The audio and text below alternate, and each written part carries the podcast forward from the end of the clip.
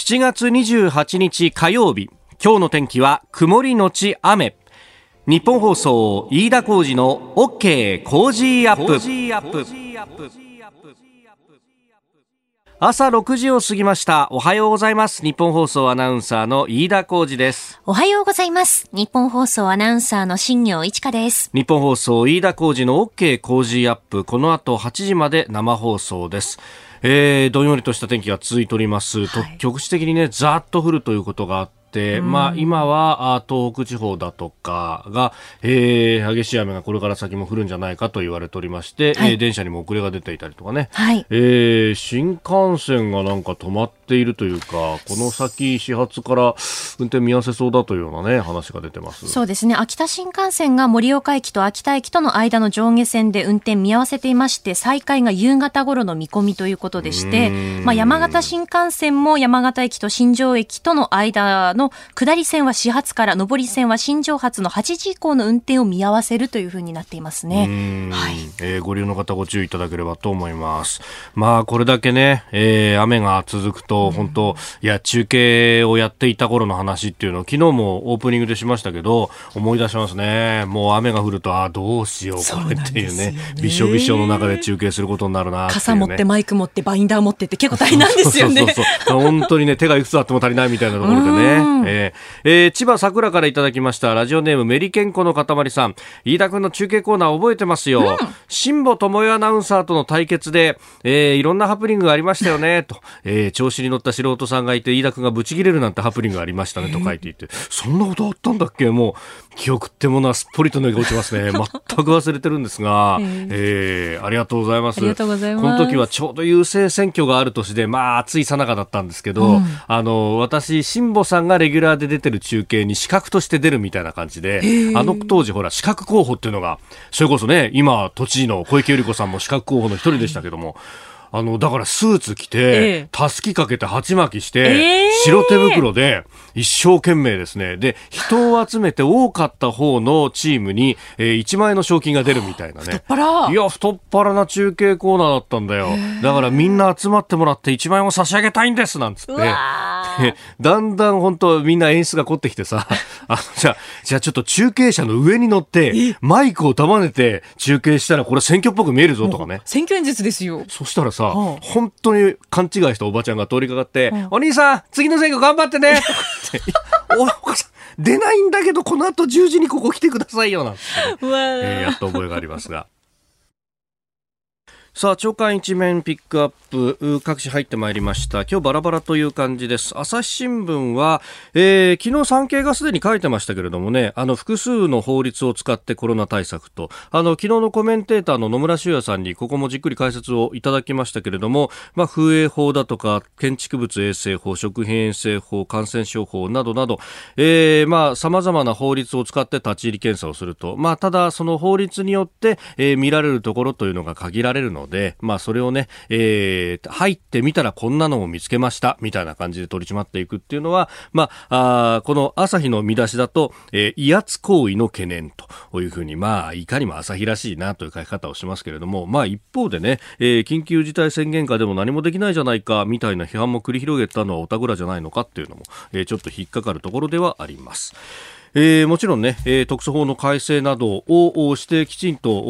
法律的にすっきりさせればそれが一番いいと思うんですけれどもじゃあそれをやろうとすると今度はえ、えー、権利がみたいなことになるのかどうなのかまあ議論が必要だと思います、えー、読売新聞はスマートシティについてまああのさまざまな情報をですねビッグデータのようなものを使って IT の街を作るということについて、まあ、ただその集めた情報というのを政府や行政機関に渡すという、えー、基本的に渡さなきゃならないというのが中国モデルですけれどもそうではない日本型を策定しようという動き、えー、それから毎日新聞は保育園の休園について。あの新型コロナで例えば保育士さんがコロナにかかってしまってじゃあ仕事ができないとなった場合に、まあ、人が足らないとですねこれあの保育する人数っていうのは決まってるので、あの、一人の保育士さんが、例えば、えー、0歳児だったら何人見られるとか、えー、5歳児だったら何人見られるっていうのは法律で決まってるので、これ、あの、割り込んじゃうと、当然休園しなきゃならないんですけれども、じゃあその時に他のところに振り替えとかがスムーズにいくようになってるかっていうと、えー、対応策はまだ3割にとどまるというのが、えー、毎日の調査で出てきております。まあ、これは実は、そうですね、あの、保育士さんの、まあ、資格の問題とかね、えー、えー、の話にもなってくる。例えば、あの、4歳とか5歳児になると、まあ、幼稚園児と同じ年齢になってくるので、じゃあ、例えば、あの、教員免許持ってる人で、えー、なんとかできないかとか、そういうところも、お議論としてはあるんですけれども、やれる市区町村とやれない市区町村があったりなんかするということもあるようであります。まあ、現場に話を聞くと、その辺ちょっと緩めてくれると人的には楽になるのにっていうようなことはね、えー、出てきております。えー、それから、あの、球磨川の氾濫についての検証記事が産経新新聞100年に一度情報を生かせずと、えー、気象庁は5時間前に予測はしていたんですけれども、えー、それが避難になかなかつながらなかったんじゃないかという話。えー、東京新聞は戦後75年の特集記事、えー、広島原爆で犠牲となったった移動劇団桜隊の悲劇を伝えると。いうもの、まあ、これはあの桜隊散るっていうねあの新藤兼人監督の映画作品などでも描かれてきた話であります、え、そして日経新聞は、え、感染対策各自治体に指標と、え、空き病床数や高齢者の割合について、まあ、あのこういったデータをまとめておいて、え、対策に生かせればという政府が検討しているという、え、ことが書いてあります。一面ご紹介しました。あなたの声を届けます。リスナーズオピニオン。この OK 工事アップは、リスナーのあなた、コメンテーター、私、田新業アナウンサー、番組スタッフ、えみんなで作り上げるニュース番組です。ぜひ、番組にご参加ください。今日のコメンテーターはジャーナリスト長谷川幸宏さんです。取り上げるニュース。まずは菅官房長官、えー、旅先でのテレワーク普及を推進とワーケーションなんて言葉も出てきました、えー、それからコロナに対して全国知事会が、えー、市区町村単位での緊急事態宣言を西村大臣に要請したというニュース、え、さらに中国政府はアメリカの総領事館を閉鎖しております、えー、JAL の営業赤字過去最大コロナの経済への影響について。えー、さらにですね、えー、スクープアップのゾーン7時40分過ぎですが、えー、自民党の石破茂氏が選挙の投票の義務化を訴えると、えー、まあこの辺の話をきっかけに、えー、元産経新聞政治部長で政治ジャーナリスト石橋文登さんに電話でご登場いただきまして、まあそこから解散総選挙だとかポスト安倍なんてところも伺っていきたいと思います。メールツイッターこちらです。メールアドレスは、コージーアットマーク 1242.com。アルファベットすべて小文字で COZY でコージーです。コージーアットマーク 1242.com。ツイッターは、ハッシュタグコージー1242、ハッシュタグコージー1242です。今週は番組オリジナル防災アルミブランケットを毎日3人の方にプレゼントします。いただいたオピニオン、この後ご紹介します。本音のオピニオンをお待ちしています。さあ、次第はコメンテーターの方々とニュースを掘り下げます。今朝のコメンテーターは、ジャーナリスト、長谷川幸宏さんです。おはようございます。おはようございます。おはようございます。ごめんなさい。えー、ここのところ雨がちですけど本、ね、当、はっきりしませんね、うん、まあでも、うん、雨でも私、かみさん乗せて車で神社行ったり しておりますが。そうですか。はいはい。なかなかね、これスポーツで外に出ていくってわけにはね、いかない雨だとね。うん。確かに神社だったらね、車で行けば。結構ね、人来てますよ。あ、そうですか。うん。あの、まあ、皆さん考えること一緒なんじゃないですかね。あ確かに車だったらね、えー、あの感染防止っていう意味ではね、はい、密にならないし、はい。はい、で行った先でそんな人混みに紛れてってことしなければ。それからあお札なんかもね疫病退治とかねあったりして。アマビエとかあったりします、えー、アマビエ何それ？なんかアマビエっていうあのね。妖怪あの髪の毛が長くてくちばしついてる、なるほど、えー、ね。まあそうやっていろいろ工夫しなきゃと。はい個人事業主の皆さん毎月のキャッシュフローにお困りじゃないですか？セゾンプラチナビジネスアメックスカードなら最長56日の支払い猶予で余裕を持ったキャッシュフロー。さまざまな支払いを一元管理して業務を効率化。さあビジネスを後押しする一枚をセゾンプラチナビジネスアメックスカードここでポッドキャスト YouTube でお聞きのあなたにお知らせです。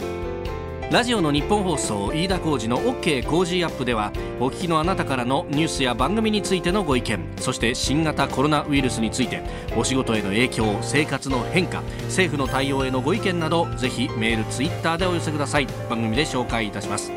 海外でお聞きのあなたそして関東以外の地域でお聞きのあなたメッセージ情報もお寄せください。よろしくお願いします。7月28日火曜日、時刻は朝7時を過ぎました。改めましておはようございます。日本放送アナウンサーの飯田浩二です。では、最初のニュース、こちらです。菅官房長官、旅先でのテレワーク普及を推進。菅官房長官は昨日行われた政府の観光戦略実行推進会議で旅先で休暇を楽しみながらテレワークを行うワーケーションについて普及推進に取り組む考えを示しました。またこのほか特定の時期や場所に観光客が偏らないように休暇取得の分散化の取り組みを関係省庁に指示しました。ワーケーションワークとバケーションが、えー、合わさってワーケーションだそうです。いや、私こんな言葉聞かなかったんだけど、えー、私なんか全部ワーケーションだなと思って、ど。こ行くんでも必ずコンピューター持ってきて、えー、えー、原稿書いたり、ゲラチェックしたりしてるんで、ん。まあ事実上ワーケーションだよねと。なるほど。まあでも、私みたいな仕事じゃない方でも、あの周りで知人で何人かいるんですけど、ええ、あのやっぱり本拠地とそれ以外のサテライトっていうのを持ってる人が結構いてかつこのコロナ禍でコロナの中で、ええ。ー、例えば東京都心だけじゃなく別なところにもう一つ持ってる人。なんかさらに言うとあの例えば那須塩原なんかに、要するに安いマンション。あリゾートマンション結構ありますよね。湯沢なんかにもありますけど、たくさん。えー、はい、あの、ああいうところのマンションを買ってですね、まあ、そっちに引っ越すとか、はい、まあ、ちょっと拠点をちょっと分散化するとか、まあ、そういう方が結構いらっしゃるんですよね。2拠点、3拠点生活みたいな。えーえーえー、だからじ、まあ、そうとなると、やっぱり事実上それもワーケーション、えーそうですね、っていう形ですよね。だから、そういうのは、まあ、ワーケーションなんて、あえて行々しく言われなくても、はい、そういうふうになりつつあるじゃないのかなと思いますけど。うん。まあね、あの、もともとワーケーション自治体協議会というものがあったりとか、はい、まあ、あの、有給の取得が働き方改革で義務付けられたりなんかしてたんで、はい、それを機会にっていうのは、まあ、地方では動きがあったそうですが、うん、まあ、ひょっとしたらそういうのも加速していくかもしれない。うん、かもしれないし、あの、だから個人じゃなくても、企業なんかでも、そういう動き、えー、ちょっと、あのーえっと、資料で調べてもらったのでは、はい、あのクラウドサービス大手、セールスフォースドットコム、この会社はなんかあの和歌山県に白浜町、サテライトオフィスがあるそうですね。白浜町っていうのは、まあ多分サーフィンとか、そうですね、なんあまあ温泉なんかもあるんじゃないですかね。はい、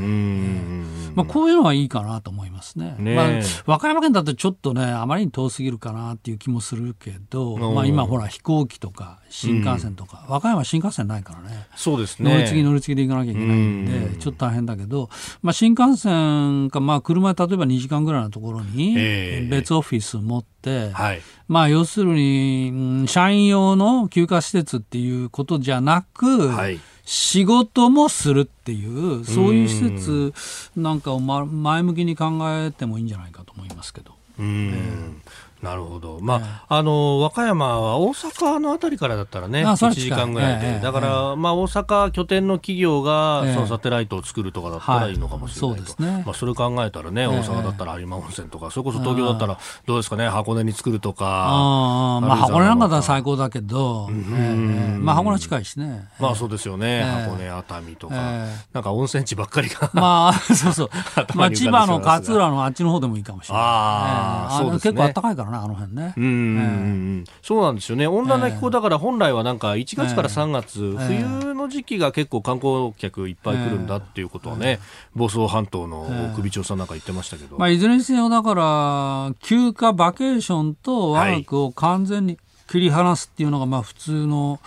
これまでの考え方だったけども、えー、そこはあえてそんなことを切り離さなくて、うん、まあ、旅先で、まあ、1時間なり2時間なりちょこちょこっと仕事の続きはするっていうのは家族にも理解は得られ、十分得られるんじゃないかなと思いますけどね。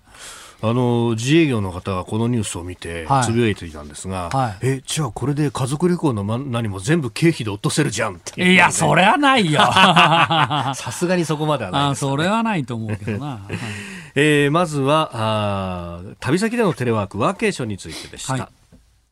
ツイッターのタイムラインを見てると、このワーケーション、はい、えー、結構不評ですね。不評、えー、うさぎカレーさん、休みながら働けってか、えー、あ。るいは練りし肉さんしたくありません。まあ、確かに、えー、休みたいのに、普段と同じ仕事が追いついてくるとかだと、そうか。長谷川さん、えー、ゴルフしながら仕事したいですかっていう、ね、なるほど。と言われてんの？いうような今日はありましたが、ね、うん、まあ、あのー、その気分次第ってところもあるかもしれませんけどね。そうね。はい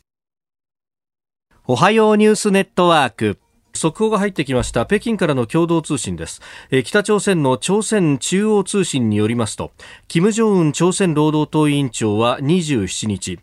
朝鮮戦争参加者を招いた第6回全国老兵大会で演説し北朝鮮は核保有国となったと強調、うん、我が国の安全と未来は永遠に保障されると述べたということです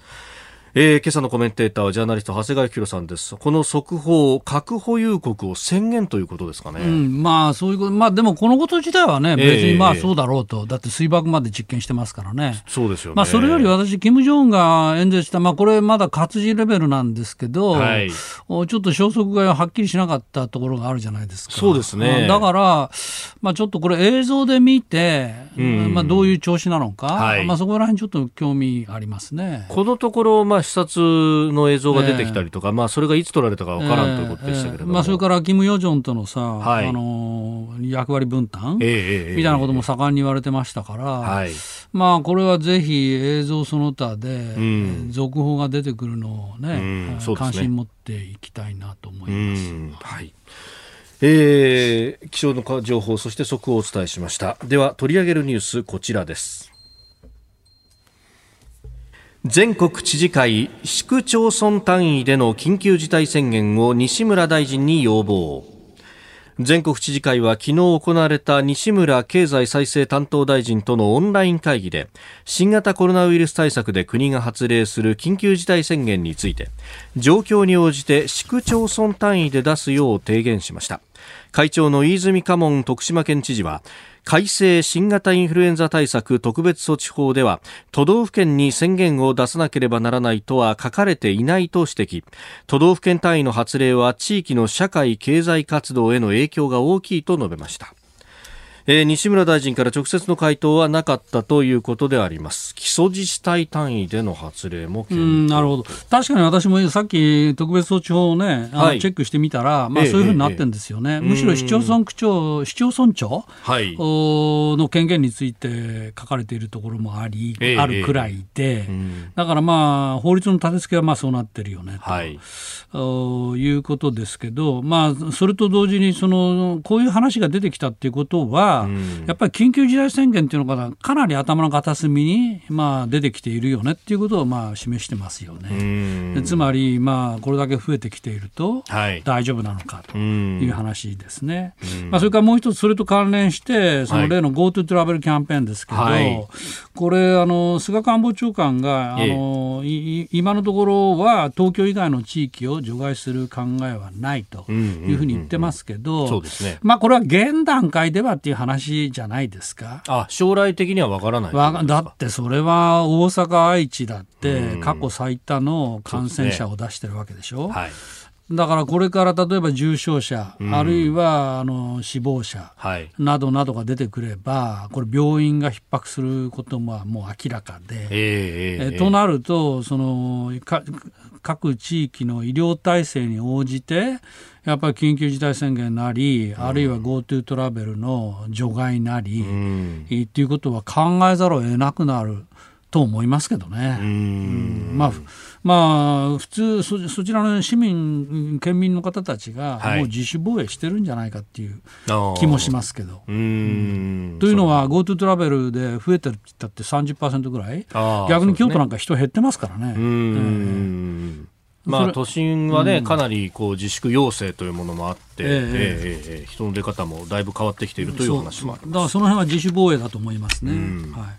えでは続いて2つ目、こちらです。中国政府アメリカ総領事館を閉鎖建物はすでに中国側が没収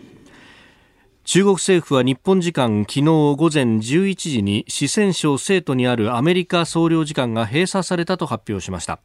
閉鎖直後に中国政府の担当者らが総領事館に立ち入り没収管理作業を行いました。アメリカ側も生徒の総領事館に別れを告げたと明らかにしております。えー、ヒューストンの中国の総領事館が閉められそしてその報復措置の形で、生徒のアメリカ総領事館が閉鎖されたという流れです、あのね、総領事館っていうのは、はい、まあ、少なくとも中国については、うん、いろんなそうそのアメリカ各地でのそのスパイ活動ないし、はい、そのいろんなキャンペーンのですね、ええ、司令塔になってんですよね、はい、一番顕著なのはそのマスクですよ。マスクの買い占め大作戦、はい、あれは完全にあの党の指令によるもので、拠点が総領事館だったんですね。それはあのカナダのグローバル・タイムズっていうメディアが、はい、あの調査報道して明らかにしてるんですけど、うん、総領事館のところからその現地のはい、あの中華系の人たちに指令が下りて、うん、すべての情報とかコントロールはこの総領事館になってるんですよ。まあ、ですから今回アメリカはこの総領ヒューストンについてはスパイ活動の拠点でもう限度を超えてたというふうに声明出してますけど、まあ、そういうことなんだろうなと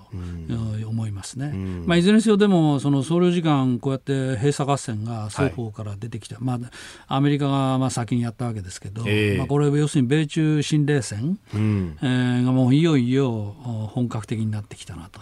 いうことと、それから実はこれに前後して、この直後ですけど、はい、あのポンペオ国務長官が、まあ、演説しました、7月の23日、23日でしたか、はい、現地時間ね、だったと思いますけど、それを見ても、ですね、これはいよいよ本気だなと思わせるの、まあ、いろんな特徴あるんですけど、一点だけ挙げると、習近平、国家主席を名指ししてる、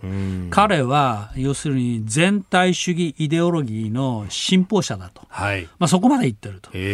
これまでまあご承知の通りあり、トランプ大統領なんか特にそうでしたけど要するに中国中国ないし中国共産党を批判しても、うんうん、習近平は私の友人だとい。う言い方を必ずして、まあ、注釈してそこは最後の一線越えないようにしてたんですけど、うん、今回のこのポンペオ国務長官のポンペオ演説これはもう習近平名指ししてるっていう点でも、これまでのレベルとは一段変わ違ったなっていう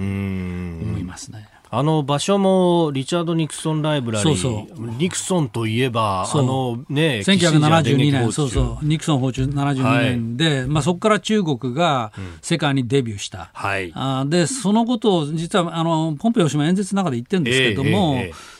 ニクソン大統領かつて、はい、要するに我々は中国を世界にの門戸を開いてしまったことによって、えフランケンシュタインを作り出してしまったかもしれないと,、はい、というふうに言ってる。つまり中国を世界にデビューすることによって、はい。まあ、新たな怪物モンスターを作ってしまったのかもしれないと、ええ、まあ、そのこともその演説の中で言及してますよね。えー、うん、まあ、その辺も引きながらね、あのしかもあの演説の中では、えー、自由を愛する国々は団結しなきゃいけないということも言っているという、自国だけの話じゃないぞ。もうそのあたりはね、はい、かつてのその米ソ冷戦の始まりになったトルマン演説、これは自由主義対全体主義との戦いだということをまあ言ったわけですけど、まあ、これに匹敵する、まあまあ、これまでも、はい、まあ、ペンス副大統領もそうだし、えー、それから今回のそのポンペオ長官の演説に先立って、はい、例えばオブライエン大統領補佐官、えー、それからレイ FBI 長官、それからバー司法長官、はい、あですからこれ4回目、つまりポンペオ自身が演説の中で最初に言ってん冒頭に言ってるんですけど、はい、これは4回シリーズ演説のうちの最後の大鳥だと、4回目だと、はい、で大統領自身も5月にあのホワイトハウス中庭で演説してますから、はい、要するにこれはもうアメリカのトランプ政権はもうはっきり、うん、もう中国と対決するっていうことがもういよいよ明らかになったと、あということだと思いますね。うん。だもうこれから先あらゆる面で、まあ、経済もそうだし、ね、知的財産の部分もそうだし。もちろん南シナ海、はい。まあ、あと、まあ、心配なのは実は日本で、ええ、日本のその外務省幹部のコメントが今ちょっと入ってますけど、はい、この演説はその米国の強いフラストレーション、うんうんうん、なんかね他人事ですよね。そうですね。日本はフラストレーションないの？と、えー、例えば尖閣にこれほど百何日も連続侵入し,、ててですよ、はいあたかもその米国の強いフラストレーションを示してるなんてさ、全く他人事みたいな言い方してていいのかと、この辺がね、全く私は消せないっていうか、ちょっととんちん感だよねと、だって尖閣一つ取ったって、自分では防衛できないってことは明らかですからね。そうですよね、安保がなければと。はい、はい、えー、以上、おはようニュースネットワークでした。個人事業主の皆さん、毎月のキャッシュフローにお困りじゃないですかセゾンプラチナビジネスアメックスカードなら最長56日の支払い猶予で余裕を持ったキャッシュフローさまざまな支払いを一元管理して業務を効率化。さあビジネスを後押しする一枚をセゾンプラチナビジネスアメックスカード。続いて教えてニュースキーワードです。JAL 営業赤字過去最大。新型コロナウイルスの影響で乗客が減少した日本航空の4、6月期の本業の損益が1200億円規模の赤字となり、四半期としての赤字額が2012年に再上場してから最大となる見込みと、今朝の日経新聞が報じております。まあ、このコロナの影響はね、えー、うん、全日空なども含めて各航空会社や、うん、えー、鉄道会社にも出てますけれども、うん、こんなニュースも入ってます。岡山県真庭市の岸本整形外科医院が自己破産を申請したということです。新型コロナウイルスの感染拡大で外来の患者が減少し、経営が悪化したのが原因で、帝国データバンクによりますと、新型コロナに関連した医療機関の倒産は全国で初めてとのことです。これはね、深刻ですよね、つまり医療機関の経営難、はい、経営悪化、えーはい、これ、どこもあの、まあ、病院もクリニックもみんな全部そうだと思いますけど、いや私も通ってるから分かるんですが、えー、外来患者が本当に減ってますね、えー、ガラガラ。あで、これからもう第2波来てると思いますが、はい、あのさらにこの外来患者が減る傾向なんて続くでしょう、うん、しかもお医者さんに聞いてみましたらクリニックなんかはにはその支援国が例えば支援する仕組みってないんだそうですね。えー JAL 含めて大企業は実はこの間の補正予算で資本注入ができるように作ってあるんですよ。だから、まあ、JAL も全日空もそうで、まあ、他の大企業もそうですけど、はいあの資本注入で助けるっていうことになってますけども、うんえ。ー、クリニックとか病院さらには中小企業零細企業、はい、こういうところはそれがないんですよね。だこれはね非常に大変だなと思いますね。もう早急に何何らかの手立て、えー、私は GoTo トラベルキャンペーンの1兆7000億は、全部、うん、旅館ホテルあるいは観光関連産業にあのばらまいたっていいんじゃないかと思うているくらいですけど、まあ、そういう手立てがこれからもう本当に必要になってくると思いますね。うん、まあ、特にこの、ね、この岸本整形外科医院の場合は、まあ、外来中心だったということですけど、えー、病床を抱えていて、そこがコロナ病床にするとなると、えーえ。ー、もうマンパワーもそうだし、でね、あの部屋も改装しなきゃなんないとかいうことになってってくると、うん、あの他の病床を埋めるわけにいかないから、えー、結構あのそこで収入が減ってしまうっていうことが指摘されてますね、えー、もうあのだって手術がみんな先送りでしょ？そのようね、がん患者に対する手術でさえも先送りされてるくらいですから、はい、これはまあ相当大変なんですよ。それで今あの感染が広がっているので、はい、東京をはじめ各自治体はその地域の病院に対してまたコロナ病棟確保してね、うん、確保してねって、まあ、お願いが言ってるわけですけど、えー、まあ、第一波の時でもう皆さん経験積んじゃってこれは相当大変だと、はい、特にあの看護師の皆さんがもう疲労困憊して、はい。えー、働いてるにもかかわらず、ボーナスも出ないみたいな。そうなんですよ、ね、むしろボーナスが減っちゃうみたいな。病床が減ってる分だけ収入が減るから、ボーナスが減るっていう。えー、まあ、本当にとんでもない話で、まあ、それだったら、まあ、やめちゃうよっていう動きも出てるわけでしょ、今。はい、まあ、ですから、そこら辺を、その後押しする施策を、まあ、早急に作らないと、これ、第二波なんで、病床増やせ増やせなんて、これかけたって、誰も踊らないっていう事態になってしまいますよね。もうここね、あの一時的なこう給付金というか、見舞い金的なものを出すっていうような話はあったし、実際それ予算化されてますけれども。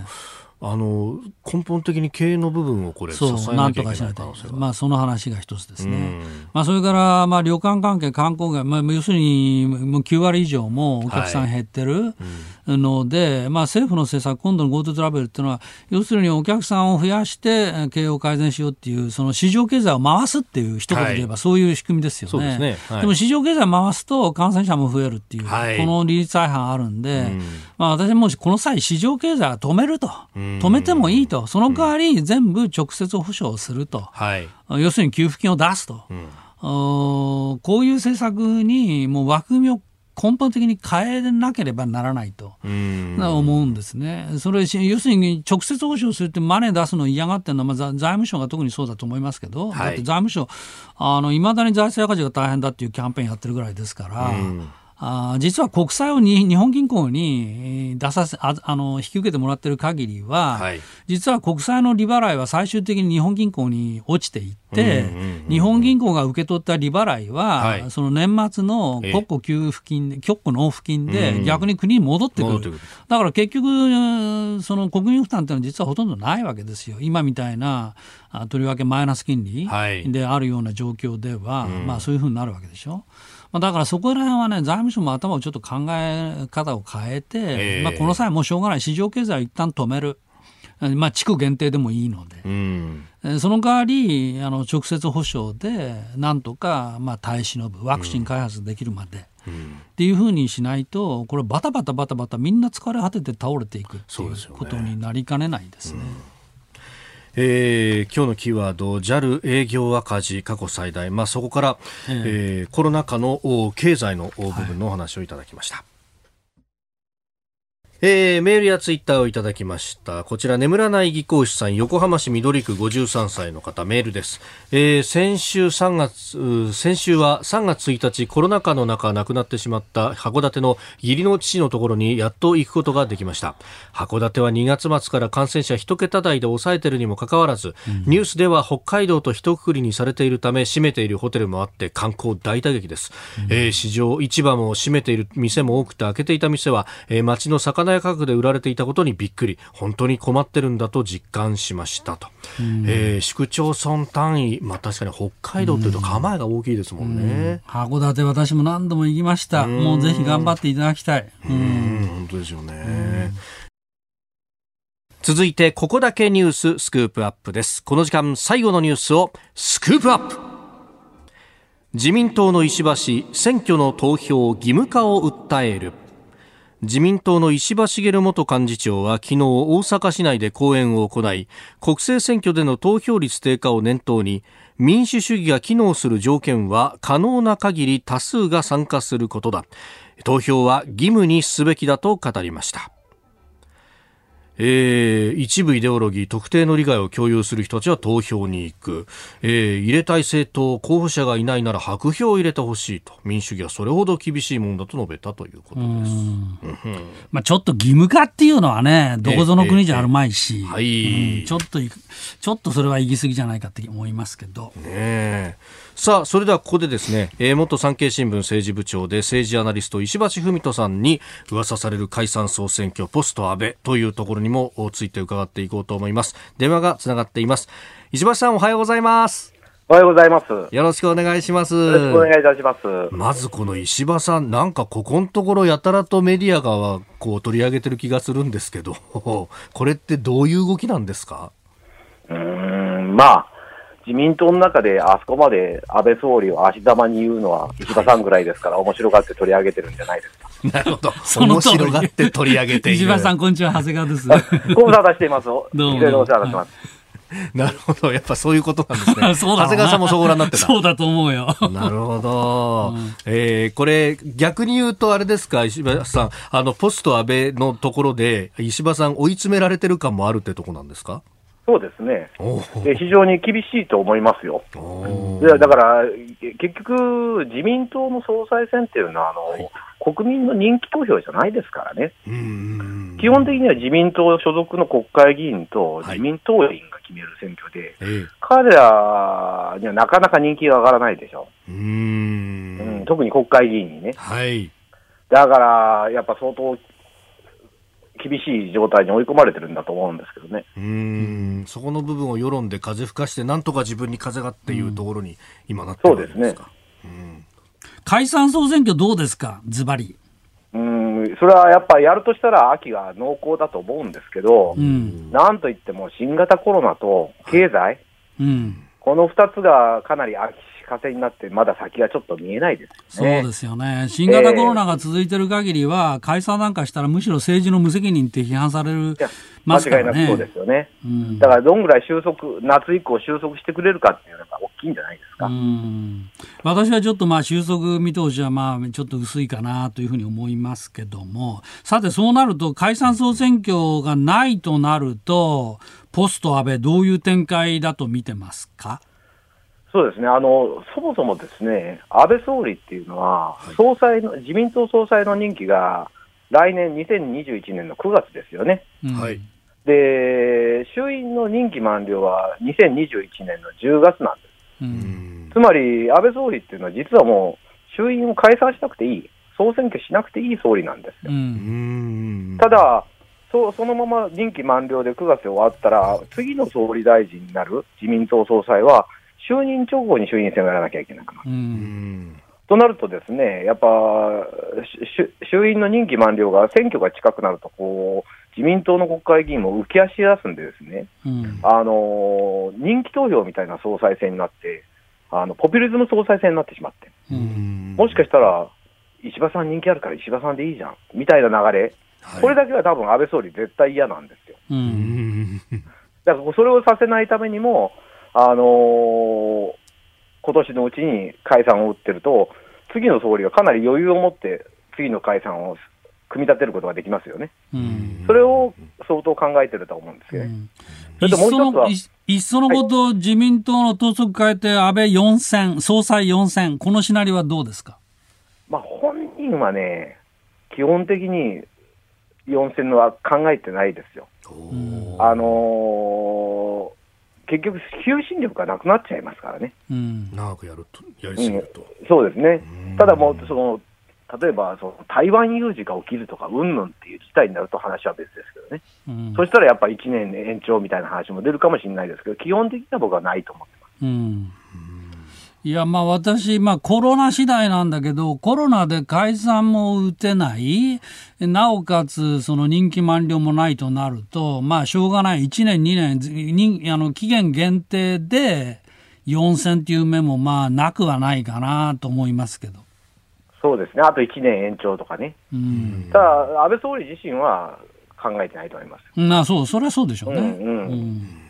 そうするとじゃあもう木を見てなんとかコロナが収束の兆しを見せたとなったら、えー一気に解散というのも。そうですね。で、やっぱ、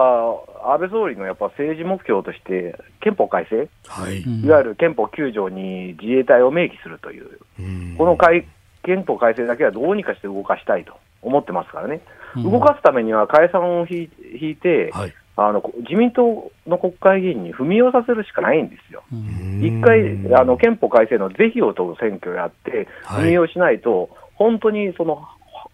発議するときに、えあのー造反が出てしまう可能性がある。例えば石破さんとかね。それをさせないためにも、一回憲法改正の是非を問う総選挙をやってないと、あの憲法改正の論議はもう動かないという思いがあるから、やはりそのコロナさえ収束したら、解散を打っててもおかしくないと思ってます。あれ、それと、あの、菅さんですけども、ええ、一時安倍さんとの間で隙間風って言われ、よく言われましたが、どうですか、この間、あの菅さん、麻生さん、それから甘利さん交えて、安倍総理4人でご飯食べて、あそこでなんかしゅ、まあ、大体修復はなったっていう見方もあるようですけど。まあ、あの個々の部分で意見が対立するのは当然あるんですよね。うん、ただやっぱ、安倍さんにしても、菅さんにしても、あと副総理の麻生さんにしても、あのこのトラトライアングルを崩し崩れた瞬間に政権が崩れるというのが非常によく分かってるんで、うん、最後は政権運営のところでは一致すると、これはずっと一緒だと思いますよ。うん、うん、子供じみた理由で政権を飛び出したみたいなことはないと思いますけどね。うんまあ、それで一旦ちょっとここで菅さんに預けるような形で菅さんに持っていくっていう話はどうですかね？え、菅さんをポスト安倍そうそうそう。いや、それは結局、安倍さんはとにかく石破さんだけはだめだと。うん、だだからそれはやっぱ自分が敷いた外交内政の路線をね、はい、あの全部ひっくり返すような人はできないという意味では、そう菅さんが一番、あの適任だとは思うんですけどね、うん、ただ、菅さんに本当に総理をやる気があるのかなっていうのがちょっとね。ありますからね、菅さんが総裁選に出るって言い出すと、また大きな流れも変わってくると思うんですけど。もう一つ、そのさっきちらっと名前出した麻生さん、麻生さんに預けるっていう話も消えてないんですけど、どうですか、これは。いや、それはもうないでしょう、麻生さんももう年ですしね。年ね。うん、えー、だって79ですかね、今年。ね。ええ。ー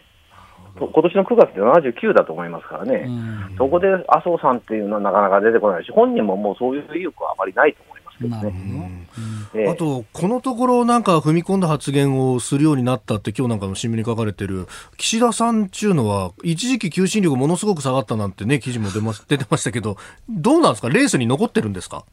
いや、それはやっぱ、有力候補の一人だと思いますよ。ただやっぱ岸田さんを総理が一流の人と思ってるのは、その憲法改正論議をまとめるためには、自民党内で一番リベラルな宏池会、はい、岸田の協力が、彼らが中心になってやってくれないと、憲法改正の議論はまとまらないと。だからこれが動いて、いよいよ発議にしたら次は岸田さんだよってなるかもしれないけど、はい、憲法改正さえ動かなかったら、岸田さんを押す理由が今度、安倍総理なくなっちゃいます。なるほど。ええ。ーそうすると解散ともこれ、それが絡んでくるわけなんですね。そうですね。確率どのぐらいですか、解散の確率、まあ、コロナによるっていうところ、難しいコロナとそれと経済状況が大きいですからね、コロナが8月中に大体収束して、はい、来ると、がぜん、それは9月に内閣改造をやって、一気に解散という可能性は、そういわゆる交換に言われてる10月25日投開票っていうやつ。は十分あってもおかしくないと思いますよね。うん。今、議席が伸びきってるから、ちょっと減らすんじゃないかみたいなことも言われてますけど、あのね、僕は減っていいと思ってると思いますよ。むしろ野党が割れて、会見に協力してくれる勢力、例えば今、日本維新の会なんかは非常にまたじわじわと、特に関西を中心に人気出てますよね。そうですね、ええ、それから今、国民民主と立憲民主の合流話、こんな中でこ、これはっていうので、逆に飛び出して、維新とかと足並みを揃える新党ができる可能性も十分ありますよね。彼らは増えてくれないと、結局、自公で3分の2ってないんですよ。で、参院に至っては自公に維新も足したって3分の2ないんです。だから発議無理なんですよ。つまり野党の一部で憲法改正に協力してくれる勢力っていうのができるってことが、憲法改正の最も重要な部分で、そこはずっと今、動きを見てるんじゃないですかね。なるほど。わかりました。石橋さん、朝早くからどうもありがとうございました。いえいえ、とんでもないです。またよろしくお願いします。またよろしくお願いします。ありがとうございました。ありがとうございました。えー、元産経新聞政治部長で政治アナリスト、石橋文人さんに聞きました。ポッドキャスト、YouTube でお聞きいただきありがとうございました。この飯田浩司の OK 工事アップは東京有楽町の日本放送で月曜から金曜朝6時から8時まで生放送でお送りしています生放送を聞き逃したあなたぜひラジコのタイムフリーサービスで新型コロナウイルスに関しての最新情報ニュースやスポーツエンタメなどをぜひチェックしてくださいさらにこの番組では公式 Twitter でも最新情報を配信中。スタジオで撮影した写真などもアップしています。そしてもう一つ私飯田浩司夕刊富士で毎週火曜日に飯田浩司の「そこまで言うか」を連載しております。こちらもぜひチェックしてください。